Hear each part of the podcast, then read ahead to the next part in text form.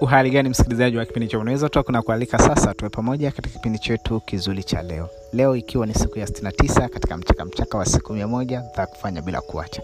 Kama kawaida niliahidi kukuletea ujumbe kwa njia ya sauti ili uweze kujifunza maswala ya husuyo mahusiano kwa undani zaidi. Ndiyo maana ya uwepo wa kipindi hiki cha unaweza toka kwa jana tulijifunza aina nne za upendo na tukaongelea uh, umuhimu wa kuzifahamu aina hizi.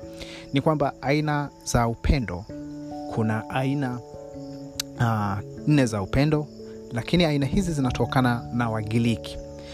Bahati mbaya ni kwamba lugha yetu ya kiswahili au lugha ya kiingereza huwa ina mapungufu kwenye swala la upendo. Inavyokuja kutumia neno upendo au lavu ni neno hilo hilo moja linamaanisha au linaweza kutumika kumaanisha au kuelezea vitu mbalimbali mbali. upendo wa aina tofauti tofauti. Sasa huwa inachanganya. Sasa wenzetu wa giriki katika lugha yao wana aina nne ambazo zinaweza zikaelezea upendo wa tofauti tofauti. Kwa mfano upendo wa baba na mama au upendo wa baba na mtoto au mama na mtoto. Upendo wa kupenda kwa mfano kula ugali kupenda kuimba na namna hiyo unautofautisha upendo wa, wa rafiki. Kwa hiyo kuna aina nne za uh, uh, za upendo kwa wagiriki na ndizo ambazo huwa tunazitumia mara nyingi sana hata sisi tunavyoelezea upendo.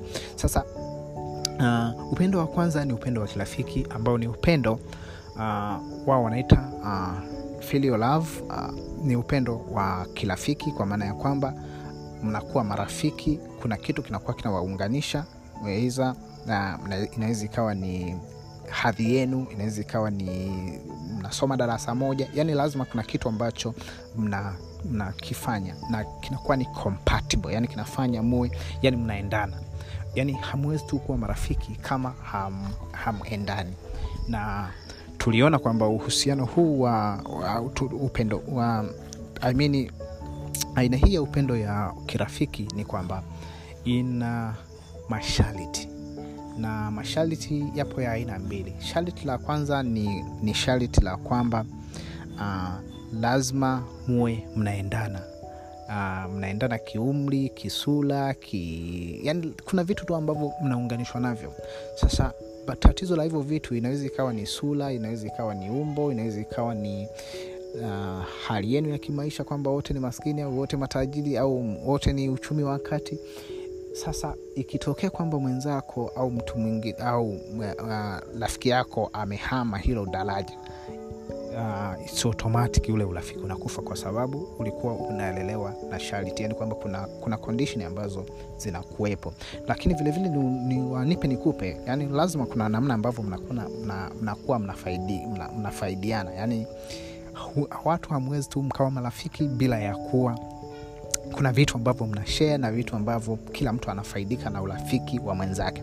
Sasa urafiki huu ni, ni, ni kwamba uh, upendo huu hauwezi ku, kujenga mahusiano ya ndoa katika misingi hiyo. Yaani kwamba sio msingi mzuri wa ku wa kuutegemea unavyojenga mahusiano ya ndoa. Na lengo la kujifunza hizi aina nne nilisema kwamba lengo tunataka kujifunza na kufahamu upendo wa kweli ni upi kwa sababu watu wengi wanakuwa wakiuliza nini upendo wa kweli kwenye mahusiano? Siku hizi inaonekana jamii haijui hai tena upendo wa kweli au watu hawapendani wanaingia tu kwenye mahusiano hawajui upendo wa kweli wanaumizana.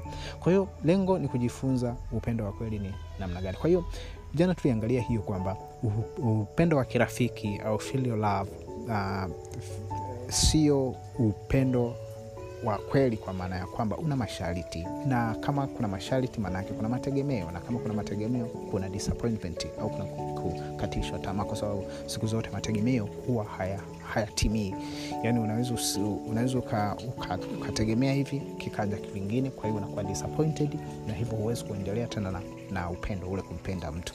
Sasa leo tunaangalia aina nyingine ya pili ya upendo ambayo wagiriki wanaita uh, storage wanaita storage au uh, ni upendo wa kindugu au kirafiki kwa lugha ya kiswahili.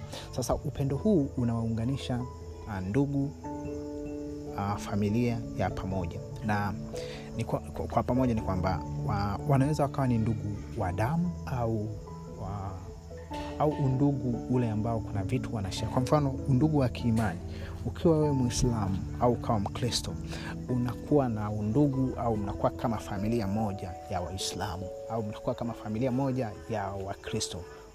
Kwa wakristo kwa mfano unakuta wameunganishwa na damu ya yesu au wame, wameunganishwa na dini ya kikristo kwamba wote wanakuwa ni familia moja wanajiita ni familia moja. Kwa hiyo utaona ni kwa namna gani uh, upendo huu ni upendo ambao kuna kunakuwa na kitu ambacho kina na of course na chenyewe kinawaunganisha.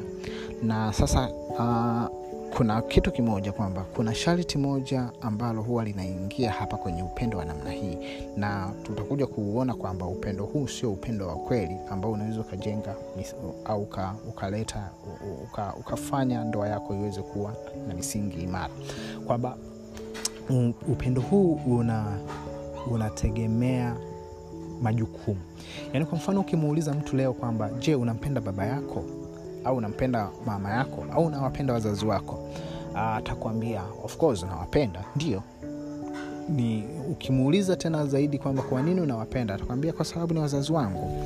Uh, sasa jibu hilo ni kweli kwa sababu ni wazazi wake. Maana yake ni kwamba isingekuwa hiyo commitment au kuwepo kwa damu yaani kuunganishwa kwa kitu fulani maana yake asingekuwa anampenda huyu mtu. Yaani ni ukweli kwamba uh, ndugu na jamaa huwa wanaweza wakawa uh, kweli ni ndugu na jamaa wa damu lakini hakuna upendo. Hakuna upendo kwa nini? Kwa sababu uh, uh, kuna majukumu au kuna jukumu yani kuna obligations ambayo unalazimika kufanya. Unalazimika kumpenda mtu hata kama uh, hata kama hujisikii au hata kama hutaki. Kwa sababu tu ni ndugu yako ni baba yako ni mzazi wako lazima umpende. Kwa hiyo upendo huu na wenyewe huwa sio upendo wa kweli kwa sababu tumeona familia nyingi huwa zinatengana watu wana ni ndugu kabisa wa damu lakini hawasalimiani hawaongei yani hakuna upendo. Kwa hiyo huwa sio upendo wa kweli na huwa sio msingi mzuri wa kujenga kwenye mahusiano. Kwa mfano utakuta kuna familia zingine ambazo kwa sababu wana upendo wa kindugu au upendo wa kifamilia baina ya familia na familia mtu anaambiwa kaoe mtu fulani au kaoe mtu fulani kamuoe kijana wa fulani kwa sababu kuna undugu wa kifamilia pale yani kuna upendo wa kifamilia uh, au upendo wa kindugu kwamba hizi familia zina share baadhi ya vitu. Kwa hiyo unajikuta kwamba uh, ndoa hiyo watakavyokwenda kufunga itakuwa haina misingi mizuri na haitaweza kudumu. Kwa sababu gani? Kwa sababu imejengwa katika misingi ambayo sio msingi mzuri wa upendo. Kwa hiyo nipende tu kusema kwamba um, upendo huu wa uh, kindugu au wa kifamilia sio upendo sahihi wa kujenga mahusiano.